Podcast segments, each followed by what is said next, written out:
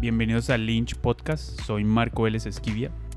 Antes de seguir, quiero avisarles que mi nueva empresa de distribución de contenidos llamada Gótico Tropical ha sacado su primer video curso educativo y en este caso se trata sobre cómo usar la ley de cine colombiana y sus beneficios tributarios para poder hacer tus películas.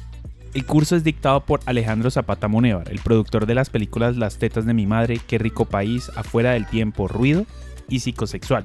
Y, obviamente, por mí. En este curso vas a entender la ley de cine, cuáles son las mejores prácticas para poder solicitar las resoluciones de proyecto y producto nacional con el Ministerio de Cultura, cómo trabajar con un encargo fiduciario, cómo poder ejecutarlo y generar los certificados de inversión y o donación. El curso dura casi 4 horas y trae consigo los siguientes módulos. El módulo 1, Ley de Cine y Beneficios Tributarios. Módulo 2, Resolución de Proyecto Nacional. Módulo 3, Encargo Fiduciario, Ejecución y Generación de Certificados. Módulo 4, Resolución de Producto Nacional. El curso es completamente online y lo puedes ver desde ya en góticotropical.co. Por escuchar este podcast tienes un descuento del 20% al ingresar el código Lynch Podcast en el checkout por Vimeo. Entonces, entra ya a góticotropical.co y mira el primer video curso online sobre la ley de cine. Y este no es el único curso que quiero hacer, entonces si quieres que hagamos otros cursos, déjanos saber qué temas te interesaría que hiciéramos. Y ahora, con el tema del día. Bueno, Guillermo, cuéntanos cómo llegaste tú a la actuación. O sea, ¿hubo algún actor específico que te dijo, yo quiero hacer eso, una película, o cómo llegaste tú a la actuación? Bueno, yo me acuerdo que cuando era un niño me gustaba mucho leer los libros de Harry Potter. Entonces yo siempre fantaseaba como todos los niños y después yo me veía el libro, salía la película. Yo, yo, me, yo me acuerdo que de niño siempre esperaba que saliera la película después de leerme el libro ahí creo que comenzó a, crearse mucho el, anhelar estar en una pantalla, ¿no? En un principio ya creciendo, bla, bla, bla, me gustó mucho a mí la publicidad. Entonces, cuando yo me fui a Argentina por primera vez, no fue buscando la actuación, sino la publicidad. Y ya en Argentina fue que me cambió un poco más el chip, porque además en mi familia nunca ha habido un artista, o sea, nunca nadie ha estado vinculado al entretenimiento. Entonces, el tema de sí, me gustaba ser actor, pero yo vengo de una ciudad que es pequeña en Perú entonces, era muy ajeno yo para eso.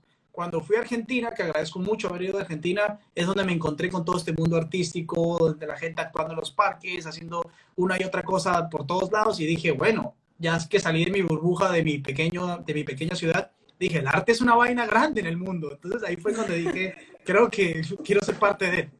Y ahí fue que ya decidí eh, llevar mi carrera, mi vida a la actuación. ¿Y empezaste allá en Argentina entonces a actuar? No, en Argentina ya como me había matriculado con la agencia de publicidad y todo, traté de vincularme y ya salir de eso y tratar de ver cómo hacía para que me vaya mejor, porque justo fui en una etapa del país, sí, que estaba muy mal, que fue en el 2010, si más no me equivoco. Entonces ahí fue que decidí regresarme a Perú y de, Perú optar por hacer un segundo plan porque Argentina no estaba funcionando. Pero ya ese segundo plan que iba a organizar ya era en base a la actuación, entonces yo tenía que pensar qué ciudad irme eh, donde pueda comenzar mi carrera de actuación. Y ahí fue donde eh, vi muchos, muchas noticias de actores peruanos que les iba muy bien en, en, Colombia. Y ahí fue cuando fue, bueno, Colombia es. No tenía dinero, así que me podía ir en bus, podía hacer la mochilidad que me había hecho en Sudamérica. Y dije, bueno, Bogotá fue allá y llegué. Y poco a poco comencé, escalón por escalón, eh, estudiando primero, trabajando, pequeñas cositas y poco a poco hasta bueno, y entonces llegas a Bogotá, que digamos en Colombia teníamos un, bueno, la gente tiene una visión de lo que es Colombia antes de llegar. Llegas a Colombia, ¿qué piensas de Bogotá? No solo en cuanto a la ciudad, pero también en cuanto a la industria. ¿Cómo ves esa parte? ¿Habían rumores o cosas que habías escuchado y que fueran verdad? cuando yo llegué a Colombia, primero cuando yo les dije a mis papás, me voy a Colombia, obviamente que en ese entonces, eh, estoy hablando hace nueve años atrás, diez años atrás, eh, el, el, tema aún del narcotráfico y de lo peligroso que podría ser Colombia era algo que las noticias nos alimentaban mucho en nuestros países, entonces sí era un susto, más aún que yo me iba por bus, entonces era como, no, pero vas a parar dónde, no, que, que están bajando la gente en el bus. Y de hecho, ni siquiera por irme tan lejos, cuando yo hago la trayectoria por Ecuador, la gente misma de Ecuador me decía, ten cuidado en Colombia. Lo que pasa es que antes, bueno, aún, aún sigo teniendo esa personalidad, pero antes yo era como, bueno, que pase lo que tenga que pasar, no me importaba muchas cosas. Y cuando llegué, pues totalmente distinto a lo que el miedo que me había metido. Yo vi una capital linda, eh, dentro del posible organizada, eh, la gente muy querida, muy amena. Entonces fue algo, una sorpresa bastante grata, a lo contrario que supuestamente tenía que haber pasado. Total. Bueno, y entonces, ¿y recuerdas de pronto tu primer casting en Bogotá? ¿Cómo fue? ¿De qué fue? Sí, me acuerdo que fue para, mi primer casting fue para, bueno, creo que fue para, mi primera serie fue para una serie, una serie de Fox que hicieron que se llamaba, ay, se me fue, era una con esta argentina que hacía de muñeca brava. La protagonista era la argentina, se llama, no, Glitch, eh, Lynch, Lynch, algo así. Lynch, ah, ok. Lynch, para, para ser el hijo de ella. Yo estaba, pero, o sea, literal era como, mucho susto, o sea, era como ver a Fox, era tal, tal, tal. Ya yo había hecho pequeñas audiciones como para Tu Voz Estéreo, para Mujeres al Límite, en esa época uno, se, uno empezaba así, pues era unitario. Pero primera vez que hago, pero la primera vez que hice algo como para una serie de verdad fue en Fox. Y yo, claro, uno trata de estar seguro, de estudiar y todo, pero obviamente que la sola experiencia, sí, te llena de nervios. Bueno, ¿y cómo haces tú normalmente para lidiar con los castings? ¿Cómo los abordas? Eh, ahora sientes menos nervios o son los mismos pero los canalizas mejor? ¿Cómo haces? No, los nervios los sigo sintiendo siempre. O sea, creo que. Eh, pero me gusta, por ejemplo, mucho más el nervio presencial a nervio hacerlo en self-tape.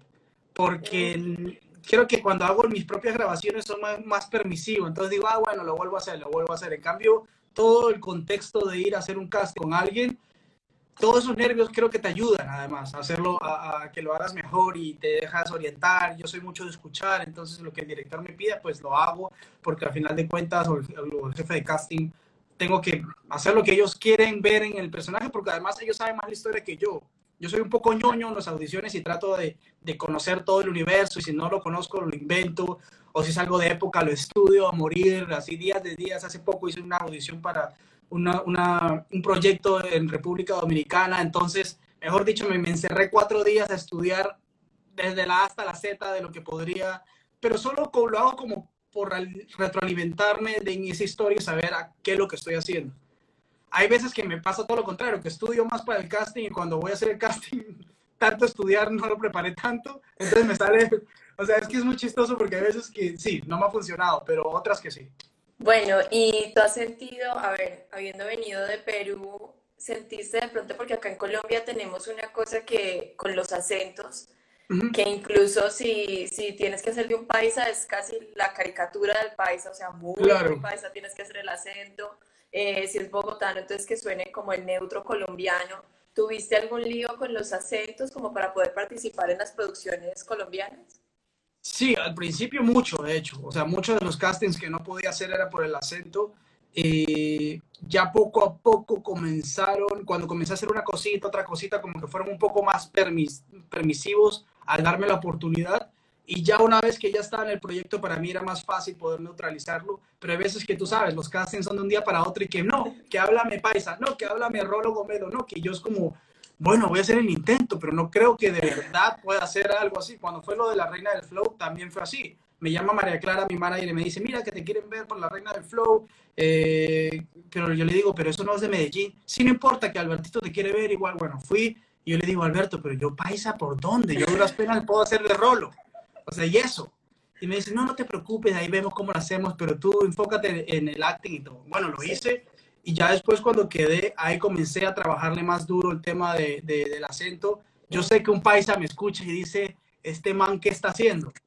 O sea, literal, yo sé que se entiende, que se sabe que no fue, pero sí ayuda mucho más el contexto cuando ya estás en la grabación, de poder pegarte a los, al, al ritmo que tiene, por ejemplo, en mi caso yo tenía a María José Vargas y a Juan Manuel, que eran paisas, entonces ellos todo el día hablaban paisa, eso, eso ayudó mucho también. Bueno, la cosa es que, por ejemplo, yo soy paisa y normalmente manejo un acento muy, neutro porque vivo en Bogotá, pero entonces uno llega a las audiciones y acá igual te piden, o sea, una cosa de verdad que se va hacia el otro lado como algo caricaturesco. Entonces creo que eso ayuda mucho cuando los otros actores entran porque todos parecen falsos. O sea, yo escucho cualquier producción falsa y yo digo, claro. así no se suena en la calle. Entonces, claro, no suena así. súper bien con eso. Y, y, yo sí siento que, que, es muy importante lo que mencionas ahí de uno concentrarse primero en el acting, que pase por el acting y ya después tenemos más tiempo para hacer una, una preparación para el personaje. Es verdad, llegó un punto, no te voy a mentir, en, cuando comencé con todo ese tema de tocar puertas y que me den oportunidades, obviamente que sí quería que que, que no sea un pero el tema del acento pero ya llegó un punto que dije, güey, te estás como dañando todas tus audiciones por simplemente estar pendiente del acento, así que lo dejé ir. Y ya cuando lo dejé ir, fue distinta la vaina. Creo que ya fue, la, comenzó la gente a ser más permisiva, creo yo, como el tema del acento. Sí, se nota que no es de acá, pero bueno, no importa, ahí lo manejamos. Entonces, eh, y creo que es algo que sí deberíamos de tener como muy presente y aún mismo, y ahora mismo también me lo digo. Ahora, por ejemplo, cuando estoy con el tema, ahora peor, aquí tratando de hacer las audiciones en Estados Unidos, que son americanas, hay veces que me dicen, sí, que queremos latino, neutro, americano, pero yo es como, no voy a sonar nunca neutro porque yo acabo de llegar, voy a sonar 100% latino. Sí, lo hago, pero igual uno inconscientemente se, se bloquea con todo ese tipo de cosas cuando la descripción das, dice neutro. Es como, no, no te va a hacer neutro. no, no, no, de mi boca no va a salir neutralidad. Pero ahí es donde también trato de meterme en la cabeza, bueno, preocúpate más por la actuación, preocúpate más por la actuación. Igual ahorita que tú estás allá, te cuento que yo para una cosa de Disney me dijeron, listo, es en inglés, tienes que eh, presentar este casting. Y me preparé yo totalmente para hacerlo súper neutro, súper americano, súper así el asunto. Llego yo allá a la audición y me dicen, no, no, no, es que queremos un acento latino, como súper bien, bacano, volvamos a hacer la actuación, pero, pero hazlo latino. Y yo, perfecto, todo bien, aquí, listo, vamos con el latino. ¿Cuál es? Eso me salió como africano. O sea, yo nunca había intentado hacer el acento africano, pero no sé si por los nervios de la audición. Claro. Entonces también muchas veces lo que buscan cuando contratan a un latino es que esté ese acento y esté ese sabor, especialmente en este momento que la industria quiere eso, quiere como una diferencia, como una cosa distinta. Pero qué lindo.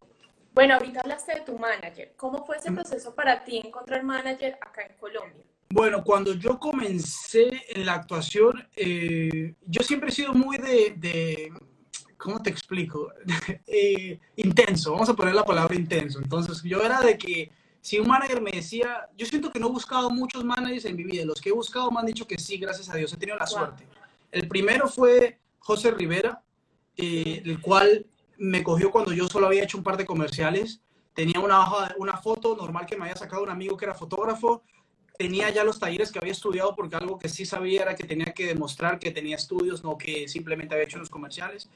Y yo siento que me defiendo mucho con las entrevistas. Siento que ese es mi fuerte. Entonces yo siento que yo, yo te puedo vender la idea de que sí, que va a funcionar hablando. A veces por, por, por foto y eso siento que no funciona así. En cambio, cuando nos conocemos, eh, me va muy bien en las entrevistas. Entonces cuando me citó, le dije, no, yo estoy dispuesto, yo quiero trabajar, estoy estudiando, estoy trabajando en estos momentos.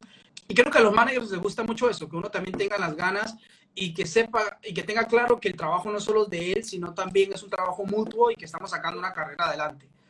Obviamente que al principio, como todo manager, pues sí, te tiran cositas y sabes, pero más depende de uno demostrarle que sí estás capacitado y que sí tienes toda la actitud de que esto salga a flote y no simplemente respaldarte de manager que te haga, mm. que te mande audiciones, que era algo que yo veía mucho en mis amigos, que siempre me decían, no, yo estoy esperando que mi manager me llame. Y yo desde un principio, y algo que mis amigos siempre se acuerdan de mí, es que yo era de los que iba y buscaba mis propias audiciones. Yo iba a tocar a la puerta, o sea, el jefe de castings que ahora me ve y decía, uy, este peruano, agarré y me decía, este peruano sí es intenso. Ya la figura cambiado un poco más porque ya no he tenido en estos momentos que hacerlo, pero en ese momento me acuerdo que me decían, ah, llegó el peruano intenso, porque yo me acuerdo que cada mes o cada mes y medio yo de cambiar la foto de mi hoja de vida o la aumentaba cualquier vaina ya se ha inventado, ¿no? Simplemente para ir y tocarle la puerta y decirle, no, tengo una nueva hoja de vida. No, pero si acaba de venir el mes pasado, no, pero cambié la foto. Y ellos, bueno, trae para acá. Y abría la carpeta de José y la metía. Y siento que justo que tuve la suerte de encontrar un manager que tenía también la energía de salir adelante. Eso es muy importante cuando dos energías quieren salir adelante. Porque hay veces que cuando tienes la energía que ah, ya está más cómoda, no, le no te van a meter la misma ficha mm. como tú quieres que te metan. Entonces es importante darle clic y encontrar una persona que la necesidad sea mutua, de los dos de lograr algo en conjunto, independiente, pero de lograrlo. Bueno, ¿y cuál fue? Ah, bueno, y luego cambiaste a María. Ah, bueno, de ahí cambié eh, con Gabriel Blanco. Eh, me fue muy bien también con Gabriel Blanco. Duramos muy poco porque no compatibilizamos en muchas cosas, yo ya tenía una metodología establecida más o menos con José en la, cosa, en la vaina de que yo también buscaba mis cosas. Y con Gabriel, claro, Gabriel ya manejaba gente ya muy reconocida, gente eh, que ya tenía una carrera. Entonces había muchas cosas que yo ya estaba impedido hacer. O sea, ya yo no podía ir a entregar mi hojita de vida, ya no podía ir a, a, a tomarme un café con alguien. Y ese tipo de cosas a mí me gustan. O sea, hasta el son de hoy me gusta, porque siento que yo estoy trabajando por mí. Entonces, todo ese tipo de cosas, eh, el tema de presupuestos, todo el tipo de cosas, siento yo que nos dimos match y decidimos como que, bueno, es mejor que cada uno por en estos momentos toque, tome su camino. Y, y fue perfecto porque volví con José, porque yo quería eso. Eh, muchas veces como actores siempre estamos, y no, me pasa ahora, nos pasa todo el tiempo, estamos eh, no satisfechos. O sea, siempre para nosotros hay algo más. Entonces nunca vas a estar satisfecho con lo que tienes. Es la conversación diaria que tengo con todos mis amigos que me llaman actores en Colombia, en todos lados. Es como, me quiero cambiar de manager. Entonces yo le digo, bueno, pero ¿qué tiene de malo este manager? No, es que no me manda esto, no me manda lo otro. ¿Qué estás esperando tú del próximo? Porque puede que sea lo mismo y estés perdiendo el tiempo.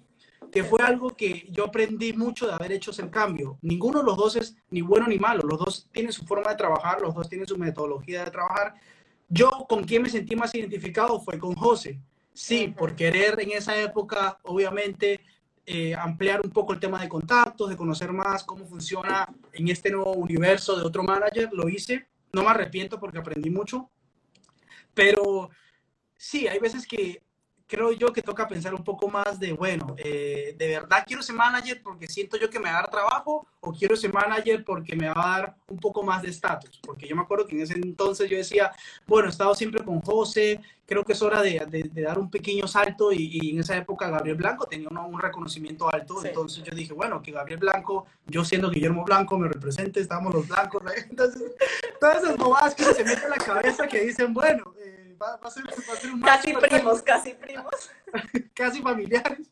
Pero aún, o sea, y la relación con Gabriel, por ejemplo, ha seguido eh, de amistad y ahora en México nos hemos reunido para ver el tema de México y todo, pero en ese momento no se dieron las cosas. Lo que yo siempre he aplicado en mi vida es de mover las energías rápido. Yo no soy de los que voy a esperar un añito a ver cómo me va. Si es que yo siento algo que no está fluyendo, no porque sea intenso, es porque siento que no hay por, por qué darle alargue a algo si sientes que no está funcionando ya sea por la otra persona, por ti.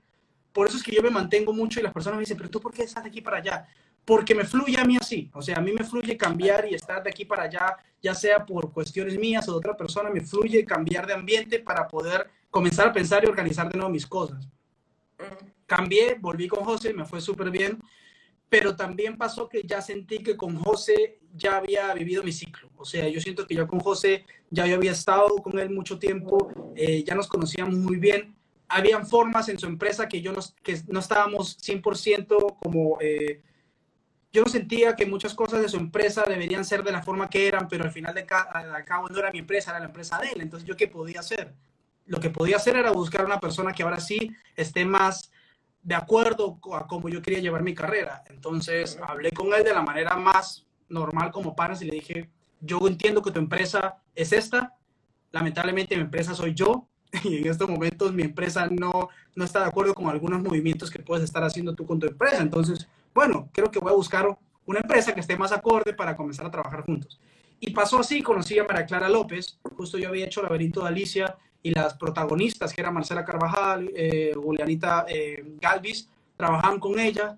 Eh, me recomendaron, María Clara había visto la serie, también le había gustado mucho mi personaje, me reuní con ella, me dijo, bueno, ¿por qué tú no quieres estar con José? Le, dije, bueno, no quiero, en estos momentos siento que ya cumplí con José, lo llevo en el alma porque creo que con él formé mi carrera, pero creo que ya como que finalicé, porque me estoy equivocando, le dije, ya esta vez vine como precavido, le dije, puede que me estoy equivocando no, no, nunca sabe. Y, y, y, con toda la humildad voy lo voy a pedir, voy a decirle, José, volvamos a trabajar juntos. O sea, creo que también es importante eso. O sea, en esta carrera no, no, no hay certeza alguna de lo que tú estás haciendo está bien. Entonces, lo mejor es decirle, bueno, la, la embarré, perdón, sigamos trabajando juntos.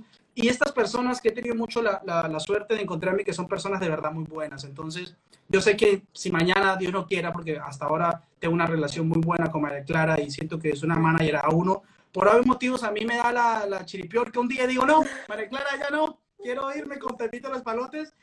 y comete un error, yo sé que María Clara me decir, no te preocupes, yo entiendo cómo son los actores, nosotros somos inestables, un día queremos rojo y al otro día queremos negro y al otro día no queremos a nadie, pero al otro día queremos a todo el mundo. Es una vaina que ya, y lo chistoso es que los managers ya nos conocen, entonces tampoco se hacen, se bolas con nosotros, es como, está bien, te entiendo, te entiendo, o sea, es, es la vida de todos los actores. Como el hijo que se va de casa y luego vuelve. Como el hijo que se va de casa y regresa pero gracias a Dios siento yo que sí he tenido muy buenas personas que me han guiado y me han apoyado mucho en esta carrera. Eso, eso es importante, conseguir una persona que creo yo que, que quiera esto igual que tú. Y, y, y, es chévere. Bueno, y ahorita estás en New York, si no estoy mal. Sí, estoy en, vine, me mudé a Los Ángeles, como te, comenté, te contaba antes, pero justo el manager que me vine a tomar unos cursos en noviembre y yo tenía una cita con la agencia que me representa ahora acá en la sede de Los Ángeles, pero como me vine a estudiar, Mm, hicieron la cita acá en Nueva York y me tomaron desde Nueva York. Entonces hablaron con mi manager de Los Ángeles, que es distinta a, la, a María Clara, a la de Colombia, y dijeron si cabía la posibilidad que me mudara a Nueva York por un tiempo, ya que yo también quería estudiar y dedicarme a estudiar. Y yo les dije, bueno, yo no tengo problema alguno, yo estoy donde ustedes quieren que yo esté, yo estoy en la punta del cerro, allá voy a estar. Entonces, cogí, fui a Los Ángeles, recogí mis cosas y me mudé y a la semana, ¡pum!, cuarentena. Entonces, o sea, lo de, no cuarentena, pero sí todo este tema de coronavirus, porque al final aquí cuarentena nunca se estipuló como obligatoria. Pero todo cerró, todo paró y, y bueno, digo, por algo pasan las cosas igual. Estoy aquí en mi computador, trato de aprender, estoy aprendiendo a editar mejor, bla, bla, bla. Pero así pasó y, y, y Nueva York es una, ciudad que me gusta mucho, es una ciudad que va un poco más acorde con mi energía. Los Ángeles es muy chévere, pero a veces que es muy relajado, entonces es como, había días que mis amigos me querían invitar a la playa y yo es como, no, más bien vamos y entremos a un evento y conozcamos gente y hagamos esto porque soy, así de intenso soy yo. Entonces, como Nueva York ya antes también había venido y siempre he sentido como una empatía de energías conmigo. Entonces dije, bueno, si por Nueva York es, Nueva York es, y si mañana Los Ángeles, Los Ángeles, y pasado es a otro lado, yo estoy abierto a que donde de verdad sienta yo que tenga que ir y sienta yo que por ahí es, voy a estar. no, nunca me niego, me aferro a que algo tenga que pasar si es que en estos momentos la vida no lo quiere. Total, no cerrarse tampoco las puertas, especialmente en este mundo que es tan globalizado y que creo que el coronavirus nos está globalizando incluso más. O sea, nos está permitiendo estar en cualquier parte del mundo y seguir haciendo nuestras cosas. Y cada vez el mundo es más chico, ¿no? Es como cada vez siento yo que es más fácil poder irme de aquí a, Bogotá o de Bogotá a Perú. Antes creo yo, por lo menos en mis épocas, yo a Perú no iba tanto. O sea, yo a Perú era como, bueno, ¿cuándo voy a Perú? Ahora es como, es más, es, creo que es más fácil. Total. Bueno, ¿y recuerdas cuál fue tu primer proyecto? ¿Cómo fue llegar a ese proyecto? Eh, ¿Qué sentiste? ¿Cómo fue estar en el set? Yo siento, bueno, voy a contarte cómo fue mi primer proyecto en una novela, porque lo primero que hice fue Unitarios, pero como tal novela fue Allá te espero, que era dirigido por César Ibagón y Ernest Luna y era la primera vez que yo iba a estar en una novela y mi casting antes le metía mucho, mucho la ficha. Creo que es algo que tengo que volver a apropiarme, porque antes yo me inventaba y me disfrazaba, y si tenía que tener sangre me la ponía, y si tenía que estar moreteado me pegaba, cualquier vaina con tal parecer. No, mentira, no, pegar no. era lo de pegarme. Es un ejemplo chistoso, pero no. Entonces, este personaje era un pelado que había estado por el desierto, la, eh, por el desierto, cruzado el hueco. Tú sabes que allá te espero, era una historia que venía una personaje de Colombia a Estados Unidos. Y yo me fui como si hubiera pasado por el desierto, mejor dicho, yo fui a dar toda la presentación mía. Y justo fue la coincidencia que este personaje podía ser extranjero, podía ser de Perú, podía ser de cualquier lado que sea un poco más al sur de Colombia. Y, perfecto, lo hice, hice dos castings de hecho, y, quedé y eso fue pues para mí como, wow, como... claro, ya es distinto, eh, me acuerdo mucho que, salí, eh, que ese casting salió con José, y ya llegar al set, grabamos en la Tatacoa, me hice muy amigo de César Ibagón, eh, todo el equipo, o sea, todo el feeling de estar en, yo era como, bueno, yo, yo además de intenso, porque así de intenso era, yo me metía a cada rato al, al set con, a, donde tenían las, las, los monitores con César. ¿Cómo le llaman a los camiones? A los donde están los... Eh, la, en Colombia le llaman la... la eh, Ahí se me acaba de ir, o sea... A mí también se me fue. Bueno, donde está el camión de las pantallas donde los directores están. Yo me metí a ver todas las escenas. Yo me metí ahí todo intenso a ver las escenas. Y yo es como, uy, pero mira que yo, es que siempre me ha pasado mucho que yo tengo complejo de script. Entonces yo le decía, no, mira, es que creo que no tenía en esa mano eso. Y me miraba y es como, ¿y este quién le invitó acá? Pero igual yo estaba ahí pero, pero encantado. Y ahí fue que me hice muy amigo de muchas personas que a lo largo de la carrera he visto en otras producciones y la amistad ha, ha seguido. Con César Ibagón volví a trabajar después en, de hecho por él fue que estuve en Francisco el Matemático, me llamó, de, yo estaba viviendo acá en Nueva York y me trajeron a, de, de, Nueva York a, a, Colombia por él, para que se haga Francisco el Matemático. Entonces esas pequeñas cositas después pueden crecer si es que creo yo que uno eh, hace bien las cosas y entabla una relación sincera de amistad, ¿no? Bueno, ¿y cómo no cruzar esa línea? Porque es que hay una cosa es ser intenso bien y otra cosa es ser intenso de stalker, necesito una restricción para que se No, yo siento que la gente, o sea, siento yo que es algo que uno mismo tiene que medir mm. eh, y creo yo que no es en base a la necesidad, siento que es en base a que vean las ganas que tiene uno de salir adelante, más que todo. No es, no mostrarte como, oye, quiero comer mañana, ayúdame, no. Es decir, weón, yo estoy acá, lo que necesites de verdad, cuentas conmigo, si necesitas esto mañana. Siento que es distinto la forma misma y sobre todo la honestidad. Creo que eso es muy, y, ser auténtico. Siento que no, no es bueno estar engañándole a la gente como, güey, hagamos, no, sino que este soy yo, weón. Soy peruano, acabo de llegar, estoy feliz de estar en esta producción. Eh, ¿Qué más? No te puedo negar que no estoy feliz de estar en esta producción porque estaba feliz de estar en esa producción. Y siento que siempre he tratado de ser yo muy yo. Me ha dado, me ha dado obviamente enemistades, me ha dado amistades, pero creo yo que siempre he sido muy yo. Nunca he trabajado el tema de que, bueno, juguemos a que todos somos doble cara porque nunca me ha gustado. Si te caí mal porque dije algo que en ese momento pensaba, bueno, sorry es, lo más probable es que seguro no lo quise decir de esa manera y lo, lo, tomaste por otro lado, pero a mí en la vida me ha funcionado ser muy yo. Entonces es algo que eh, hasta ahora lo aplico, hasta ahora me sigue metiendo en barras, pero bueno, ¿qué voy a hacer? O sea, es mi personalidad. Y con el tema de intensidad, siento que los jefes de casting entienden que hay talento allá afuera que, está, que quiere esto como, como parte de su vida y no lo quiere efímeramente. Ahora yo sé que el tema, yo agradezco enormemente que en mi época no hayan existido las redes sociales como ahora, porque creo yo que me ayudó mucho a estar más enfocado. Ahora te soy sincero, por, obviamente por cosas de, de dinero, por cosas de marcas o cosas comerciales, uno tiende a darle importancia a eso. No digo que no es importante, pero sí hay veces que das prioridad porque hay más, puede que en estos momentos haya más dinero aquí que acá. Entonces ahí es donde uno batalla como, bueno, pero yo quiero seguir mi carrera, pero por acá también hay esto que puede que sea más tentativo. ¿Qué hago? Porque yo, esta es mi carrera. ¿Sí me entiendes? Ese es ese tipo de, de, cosas que te hacen pensar qué es lo que vas a hacer con, con, cómo quieres derivar o cómo quieres llevar tu vida. Porque sí, yo en ese entonces, para mí, mi única meta era ya, mal, muchas herramientas para poder salir adelante. Pero creo que muchos actores ahora le están dando más prioridad a crear posicionamiento en social, eh, de redes sociales en vez de crear una hoja de vida. Entonces ahí es donde yo creo que está fallando, porque creo que tienes que enfocarte más en crear una hoja de vida y después haz lo que quieras. Y en vez de crear unas redes sociales con muchos números, pero sin una, algo sustancial que te puede llevar arriba. Porque al, al final de cuentas creo que por más que tengas millones y millones de seguidores, no sé si es que de verdad un director un productor te va a elegir a ti en vez de un actor capacitado que no lo conozca nadie, no importa, pero que sepas que de verdad tu producto va a estar bien con él.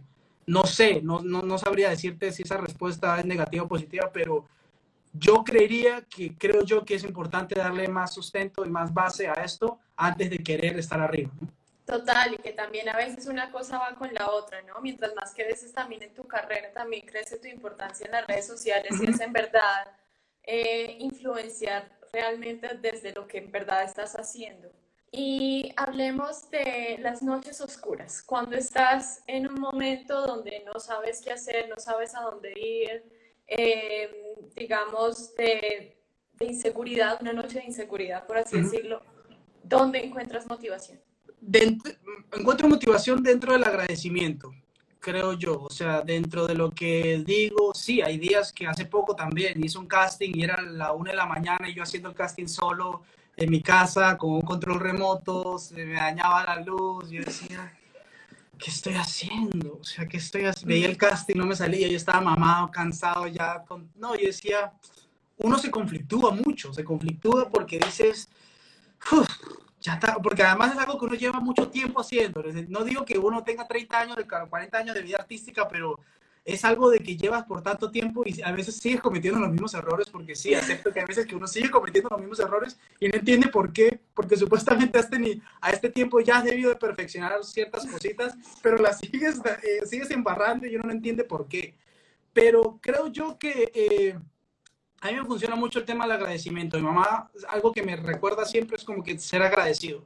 Antes no lo era tanto. Últimamente y dentro de hace un par de años sí he sido muy agradecido, así sea con lo poco o con lo, o con lo grande, pero vivo muy agradecido por, por mi presente y por tener lo que tengo, lo que no tengo también. Y creo que eso da una perspectiva distinta a la hora que te despiertas. Algo que siempre hago todas las noches, por ejemplo, a la hora que me voy a dormir, es agradecer por tener eh, una cama y un techo donde dormir, porque hay veces que se te olvida, hay veces que dices, te quejas de cosas tan, tan idiotas como que la marca te llamó y te dijo, no, pero la foto no tiene el engagement que queríamos. Y yo es como, ¿qué puedo hacer? O sea, ¿cómo Y lo peor es que dejas que ese tipo de cosas te conflictúen porque sientes que es algo personal, no sientes que... Entonces, todo ese... Es por eso que te digo el tema de, la, de las artes, de nuestra carrera con las redes, cómo es que mentalmente hay veces que sí nos dan duro yo estoy luchando porque me dicen, yo trabajo, tengo otras personas que se encargan obviamente de las redes sociales y, claro, ellas quieren velar por su negocio y los entiendo y me pasan una separata semanal de lo que tengo que hacer y trato lo posible de hacerlo, pero yo no sé cómo hay pelados que de verdad les fluye tanto, les los admiro, o sea, los admiro cómo les fluye para ser tan organizados a la hora de crear todo un contenido porque yo personalmente no puedo. O sea, te lo juro que no puedo. O sea, me dicen, haz una foto, haz un video, le doy vueltas, porque para mí nunca está bien porque por eso mismo hago un video, para mí nunca está bien. El tema de salir ahí hacer algo me cuesta, me cuesta a veces que lo dejo ir y digo, hagámoslo, no importa esto, tienes que verlo como es, son redes sociales, pero a mí sí me cuesta ver las redes sociales como redes sociales nada más. Porque además tengo tanta gente conectada, gente que también hace parte del entretenimiento, que me ha visto en otros aspectos de mi vida y yo salí como estúpido bailando. Es como que lo he hecho, o sea, lo he hecho, he salido estúpido bailando pero ese tipo de, conflictos me, a veces, a mí personalmente, me da un poco duro.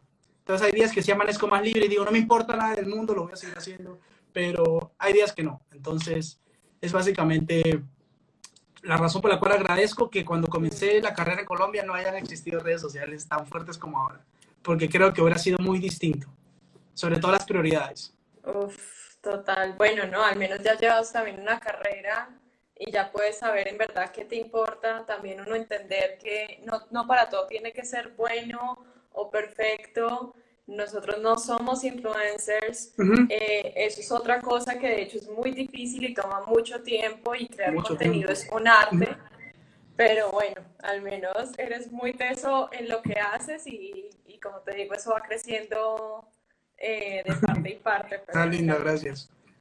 Bueno, ¿y dónde encuentras tu inspiración? O sea, ¿cuáles son esos artistas que a ti, siempre que los ves en pantalla o en un escenario, te hacen decir, por eso es que hago esto?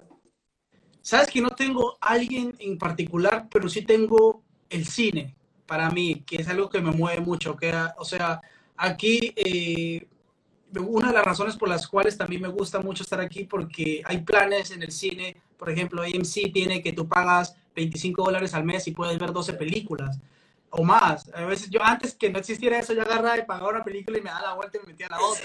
Porque yo quería ver como tres películas por día, porque a mí lo que de verdad me mueve y lo que todo este sueño me mueve es esa pantalla grande. O sea, para mí la relación que yo me puedo pasar días, o sea, te lo juro que yo solo voy y, si tengo seis películas que no me haya visto, me voy y me veo las seis películas, encantado la vida. Para mí no hay mejor parche que mis, amigos a veces se quejan, porque para mí ya lo demás me parece aburrido, pero yo quiero ir al cine, a mí de verdad ir al cine me encanta.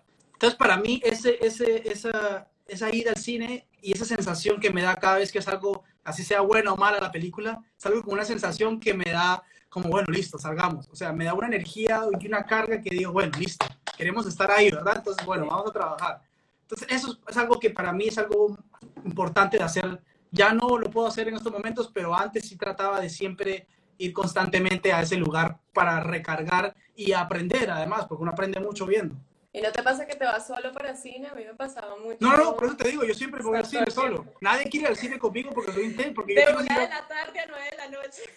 Yo quiero irme, o sea, nadie quiere ir conmigo al cine porque saben que yo me voy a meter a dos películas más. Y nadie se quiere aguantar tres películas como este güey. O sea, quieren una y ya pero yo quiero verme las dos peliculitas si es que es posible, mínimo.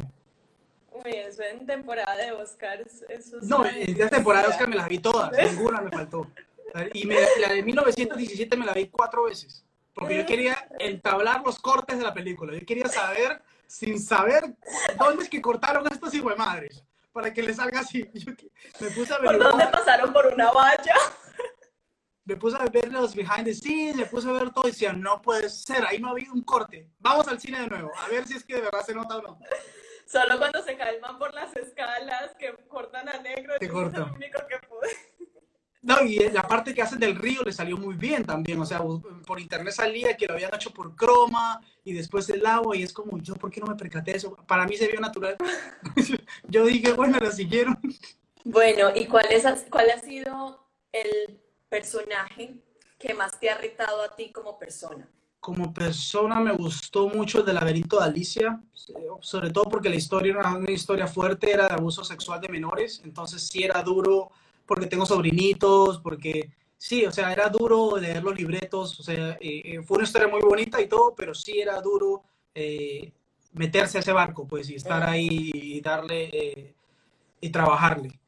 El tema de yo soy, soy, yo soy de los que se mete mucho en el tema de, de, por ejemplo de vivir la misma experiencia del personaje cuando estaba haciendo Francisco el matemático con los papás se van a la cárcel ese tema te choca porque yo sí tengo muy presente el tema de mis papás en mi diario vivir y por más que sé que el personaje es, yo a veces digo, ay, si ellos fueran mis papás, ¿qué es? Como, ¿sí me entiendes? Como ese tipo de cosas. No siento que haya un personaje que a nivel personal me haya chocado, chocado, pero terminar las escenas fuertes en Laberinto de Alicia, sí me acuerdo que eran como corte y era como, wow, porque eran muchas escenas que tenía con mi hermanito, que lo habían abusado, mi personaje que era acusado de violación, entonces era como... Mm es, es, complejo, no es que te estén diciendo que robaste un caramelito, sino te están diciendo este tipo de cosas mucho más fuertes que si lo vas a ver a la vida real es fuerte. O sea, es algo que de verdad, a veces uno juega de que no, todo es mentirita, pero de verdad es fuerte.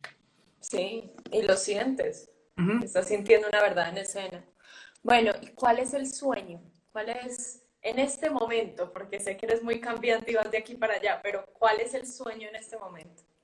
es muy raro porque es que esta cuarentena ha cambiado un poco el sueño, o sea, por eso yo quiero, yo quiero saber cuál es el sueño cuando pasa esta cuarentena, porque sí, obviamente que me vino con un, sueño que es poder trabajar en esta industria americana, eh, un sueño de poder retarme a mí mismo, de poder hacerlo, pero también está por el otro lado el sueño de querer hacer lo que... De, de, ser libre en esta vida, de ser, de, conocer todo el mundo. Justo hace unos días estaba planeando lo que quiero hacer durante este año de los viajes y quiero, quiero conocer todos los países del mundo. Y decía, bueno, ¿cuántos me falta? Me puse a contar todo. O sea, creo que tengo dos sueños que sí pueden ir muy de la mano, pero creo que si es que los hago, uno se lentiza. Entonces, para mí el tema de conocer este mundo antes de irme, no me estoy matando, pero antes de irme para mí sí es importante, porque creo que es algo muy importante, de hecho, porque no entiendo cómo hay personas que nacen en una ciudad crecen en una ciudad, se casan, tienen hijos, se quedan en una sola ciudad y nunca hicieron nada, nunca conocieron el mundo en el que nacieron. Y para mí conocer el mundo además me ha hecho cambiar la perspectiva de mi vida en tantas maneras que sí es importante mantenerme en movimiento y mantenerme conociendo nuevas personas, nuevas culturas. Entonces, esta cuarentena me tiene en esas. Es como, bueno, ¿qué hacemos? Nos vamos mochileando toda la vida y nos vamos de aquí para allá y a explorar este mundo o nos concentramos en nuestra carrera o lo hacemos los dos y nos mantenemos mitad de año viajando, mitad de año trabajando, no sé. Te soy sincero, aquí entre nos, en esta cuarentena, no sé cuál es ya. Sí tengo muy claro que esas son las dos cosas que quiero cumplir en mi vida, pero, y sé al final que le voy a dar más prioridad a mi carrera porque me conozco, pero eh, sí, es como un sueño de, más como artista y como profesional, el otro sueño es más como persona y humano de estar aquí en la tierra, ¿no?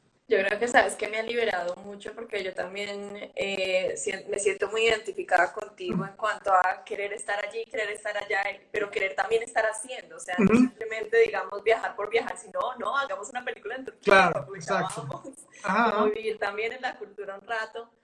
Y me he dado cuenta mucho que el tiempo es relativo y que uno a veces se va y viaja y salen cosas porque decidió ir a, viajar y a darse ese tiempo y a veces simplemente la carrera no te deja, te amarra un ratico y también está bien porque igual estamos representando otras vidas y entonces también estamos teniendo un viaje mental, por así decirlo. Pero eh, aquí voy a llamar al, universo, lo que sea, que te salgan muchas producciones a nivel internacional para que... Está linda, muchas gracias. De un lado a otro. Y, y, viajar y experimentar. Sería muy lindo eso. Sí, sería. Y sabes una cosa que me he dado cuenta que seguro también me la vas a confirmar. Cuando uno viaja se te hace más largo el tiempo. Más largo que la persona que se quedó todo el tiempo en un mismo lugar. O sea, yo el año pasado creo que fue el año que más viajé en mi vida y para mí el año pasado fueron tres años en uno. Porque habían pasado tantas cosas que hasta me costaba recordarlas. Yo, ¿dónde estuve en enero? ¿Dónde estuve en mayo? O sea, literal pasas por tanto que eh, todo lo que tienes que almacenar es grande, entonces te hace pensar que el tiempo ha sido más extenso del que verdaderamente fue. Bueno, y la cosa es que también nuestro trabajo es vivir, ¿no? O sea, conocer otras experiencias, otras cosas y vivirlas nosotros mismos, entonces... Para mí estamos trabajando, cuando viajamos estamos Para mí también, y eso es lo que yo pienso cuando voy al cine, me quedo todo el día viendo películas, eso es trabajo muchachos, por favor, yo estoy trabajando acá. Esto es trabajo. ¿Usted lo ven por diversión? ¿Qué? No es diversión, aquí yo no vengo a tomar ni nada. Acá es de verdad ver la película y verle los errores, porque me gusta verle los errores a las películas. Entonces acá a ver cómo lo hicieron mal. Total, total, me encanta. Bueno, y a ver, ahorita hablamos más o menos de tus proyectos y de unos proyectos que muestran una realidad un poco más difícil. Pero, ¿qué sientes ahora de la representación? Digamos, hay un movimiento muy grande que está pidiendo representación en cuanto a latinos, que no sea como el estereotipo que tienen, sino que en verdad muestre una realidad, las mujeres. ¿Cómo sientes tú que es importante la representación en la industria? Yo siento que es que siento que no hay ni siquiera un concepto, por más que uno quiera decir, sí hay un concepto estipulado por la televisión, hay casos tan que salen de la nada que uno dice, pero ¿cómo así? No es que era de la otra forma. Creo que nada está escrito. Entonces yo siento que uno nunca debería de, medirse en base a esos estándares de lo que digan o lo que uno piensa que es. Ay, no, que si yo no tengo 90, eh, 60 nunca voy a entrar a la televisión. No, no hay nada, o sea, de verdad que no hay nada escrito. Creo yo, o por lo menos lo que quiero pensar, que no hay nada escrito, ¿no? O sea, para mí es cada uno, tenemos un camino distinto, cada uno tú como eres, pelinegra, ojos bonitos, bla, bla, bla. Así va a llegar una personaje que te van a elegir. O sea, yo siento que tú como tal vas a encantar a un personaje. Lo que sí siento es que cada personaje, como tú, es distinto. Entonces, hasta que tú no hagas match con un personaje, posiblemente te va a tocar un poco más, pero no creo que sea algo personal físico de que hoy no, ¿verdad? Como yo no tengo los cuadritos abdominales, no me están eligiendo por eso. Yo creo que no tiene nada que ver una cosa con la otra creo que más, más que todo por inseguridades mismas nuestras nos metemos esos, esos pensamientos para poder sabotearnos a nosotros mismos mm. y decir, ah, no, pues es que no me dijeron porque tú no tienes ojos claritos. No, huevón, no te dijeron porque no estudiaste. Más bien, ¿por qué no dices eso? O sea, no estudiaste el texto y por eso no te dijeron, ¿no? O sea, decir que no porque estás buscando... Porque muchas veces has visto que han, que han elegido personajes fuera de casting.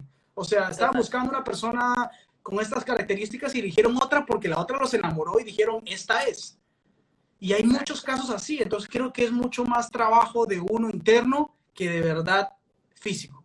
Si, me, si, me, si, si, si puedo decir eso, pues siento, mi manera de pensar es esa, de que no hay nada estipulado como tal. Lo que te estaba diciendo, que hay veces, lo que tú me decías, hay veces que uno piensa que está buscando centro neutro, pero tú me dices otra cosa, no, le gusta también latino. Ah, bueno, chévere, ¿sí me entiendes? Hay veces que son cosas que uno se mete en la cabeza porque piensa que no es, pero uno nunca sabe qué es lo que verdaderamente están buscando, creo yo y también tomar esas diferencias como una herramienta propia, ¿no? Como decir, listo, esto es lo que me hace diferente, esto es lo que me va a hacer brillar a mí. Por ejemplo, con Juana, Juana del Río hablábamos acá, ella tiene una voz muy gruesa, y eso fue lo que le dio su primer papel en televisión. Porque es una, a un chico, una chica transgénero. Imagínate, qué belleza eso. Si me entiendes, otra persona creo que se hubiera complejado y no hubiera seguido, se hubiera operado las cuerdas vocales. O sea, todo ese tipo de cosas hay te lo juro, y es sacarle partido a lo que uno es. O, eh, hay veces que sí, dicen, ¿qué me, han, ¿qué me, han, dicho a mí? Pues como, no, que lo quiere más acuerpado, no, que lo quiere más alto. Bueno, pues ¿qué hago? O sea, si soy yo, siempre he sido flaquito, siempre he sido, no, ¿qué, qué, puedo, qué puedo brindarles de, una, de un día para otro? O sea, no entiendo. les he hecho caso muchas veces que me han dicho, no, vente bronceado, listo, les he corrido, pintarme el cuerpo, bueno, les voy a hacer la tarea, sí, pero hay ciertas cosas que uno no puede. O sea, hay veces que dices, no do, o sea, ¿qué, ¿qué, más puedo hacer yo para que de verdad te guste? No hay nada. Simplemente que me creas lo que estoy haciendo detrás de cámara, adelante de la cámara, perdón. Bueno, y con toda esta motivación y hambre de conocimiento, ¿te ves dirigiendo, produciendo? Produciendo, sí, me gusta mucho el producir. El tema de producir va más con mi personalidad que dirección. Yo no soy tan paciente como un director, creería yo. Okay. Yo soy un poco más eh, así, hacer las cosas como un productor. Ya he tenido algunas experiencias, me ha ido muy bien. Me da muy bien también creando historias, me gusta mucho ese tipo de, de por qué he conocido tantas personas robarles un poquito la vida para crear algo, me parece muy enriquecedor.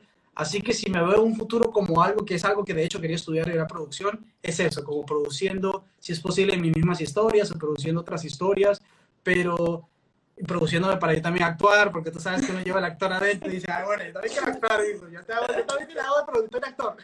Pero, hágale que yo tengo la necesidad. Hágale que yo, hágale que yo no le cobro a usted mismo, lo hacemos de gratis. Pero sí, es algo que me gustaría mucho producir también.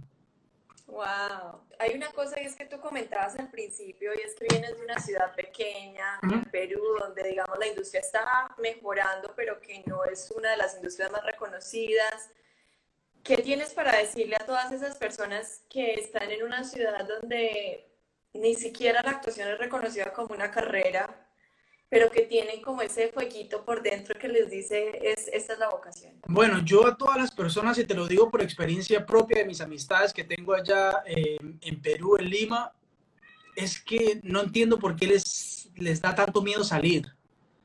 Para que la industria cambie se va a demorar un poco más. Es más rápido que tú cojas un boleto y salgas y aprendas por fuera o trates de incursionar en otro mercado a que la industria de verdad cambie en un país. Entonces, yo creo que es un proceso mucho más largo pero no logro, he tratado, porque esta misma charla la he tenido con varios amigos peruanos. Sí. Y claro, hay muchas personas o amigos que ya tienen su comodidad y es muy difícil salir de esa comodidad y me preguntan, ¿tú cómo hiciste? Yo, bueno, yo no tenía nada, entonces no, tenía, no estaba cómodo tampoco.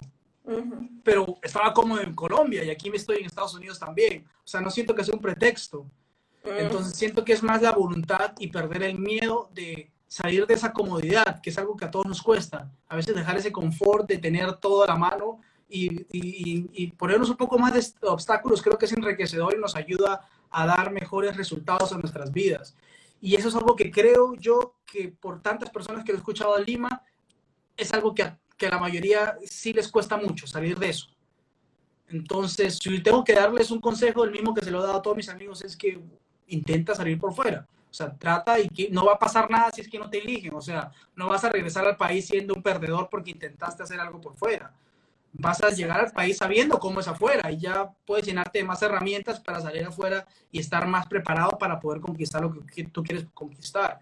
Entonces, eh, es eso, creo yo que el medio es como que pintemos el medio colombiano, cada país tiene un medio distinto y el medio no va a cambiar, va a pasar por una trans, cambia, pero es largo el, cambio, estamos hablando de un monstruo, este, en cambio, hablar de una sola persona es mucho más fácil que tú apliques un cambio en ti mismo a que, a que estés esperando que de la noche a la mañana en Perú comiencen a hacer 10 producciones al año. No va a pasar por ahora porque hay otras prioridades, porque ya tienen estipulado un mercado que les funciona a nivel comercial, ya los canales tienen algo que les funciona. Entonces, lamentablemente ellos no están pensando en qué les beneficia a los actores, están pensando en qué le beneficia económicamente al canal en pauta publicitaria, en otros factores que salen de nuestros, sí, sale de, nosotros, que son hasta más grandes que nosotros, que es el, el, el, poder económico que mueve un canal.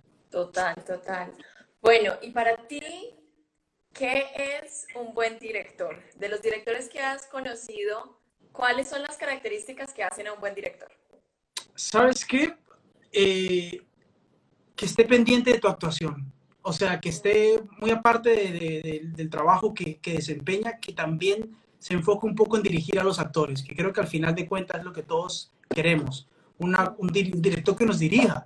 O sea, sí, uno llega preparado con su letrita y, y quiere proponer algo, pero es, uno se siente los directores seguro que a veces piensan que a uno no le gusta que lo dirijan, pero de verdad, a mí me gusta que me dirijan. Yo siento que de verdad por lo menos siento que me estás prestando atención, o sea, creo que bueno, por lo menos me quiere, o sea, pero hay veces que no lo hacen y ahí es donde uno se siente abandonado, entonces terminas haciendo lo que tú crees que está bien, que termina no estando tan bien, entonces, eh, porque a veces lo que uno, como uno lo tiene en su cabeza es muy distinto como la otra persona lo está viendo, entonces sí tendemos a equivocarnos, pero si tienes la certeza que tienes un director que está observando y no te está dejando morir, creo aún yo que uno esmera para hacerlo hasta mejor, para que el director, porque sepa, para que, porque sabes que tienes una, una figura allá afuera que está velando por tu actuación.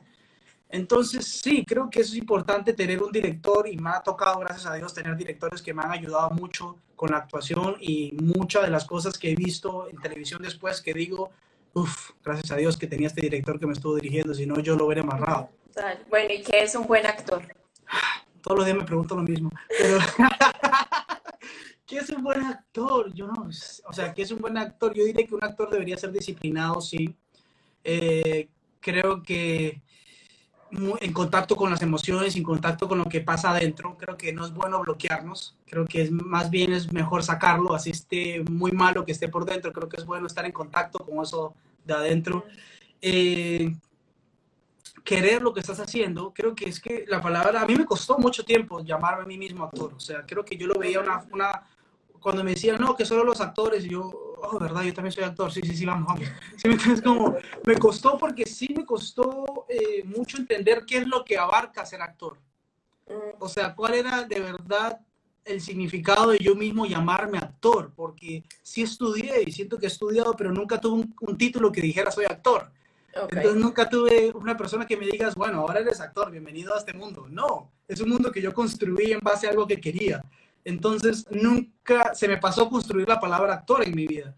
Y poco a poco fui algo aceptando como, sí, weón, o sea, ¿cómo así? Tú eres actor, ¿qué está pasando? ¿Sí me entiendes? Pero creo que pueda que mi definición de actor, como he llevado mi carrera, sea distinta a tu definición de actriz. Entonces, para mí la definición de lo que es actor es yo siendo actor. No sabría cómo definir una palabra que para mí abarca tanto y he tratado de abarcar el tanto, pero pueda que ese tanto fue, sea insignificante para ti. Entonces, he nunca he dado como un concepto eh, de lo que verdaderamente es actor. Si nos vamos a la lógica, sí, es la persona que puede, eh, eh, que puede darle a, a, un personaje un carácter, unos sentimientos y puede expresarlos dentro, ya sea teatro, televisión, en distintos medios, tanto cine, porque existen tres cines, tres lenguajes, bla, bla, bla, bla, bla. Pero, pero si vamos más allá de la palabra, sí es mucho más compleja para mí. Total. Bueno, la cosa es que eso también es una cosa que un título no te da, porque es una búsqueda constante. Es eso, es por eso que no lo entiendo, no, no, para mí no se cierra en que solo hago esto, esto, esto, esto y es actor, porque para mí es algo que hasta ahora creo yo se me sale de las manos de tanto de lo que es. Pero, ¿tienes algún, de pronto algún consejo eh, o algún tip que tú sientes que a ti te haya servido en tu carrera, que hubieras querido saber cuando empezaste? que no tenías cuando empezaste, algún conocimiento que hayas adquirido durante toda esta experiencia que has tenido? Sí, sí hay algo que yo pequé un poco cuando comencé mi carrera, es que sí estudiaba, pero no estudiaba 100% porque estaba más enfocado a poder eh, abrir puertas. Entonces, para mí era más importante abrir una reunión que meterme a estudiar todo el día.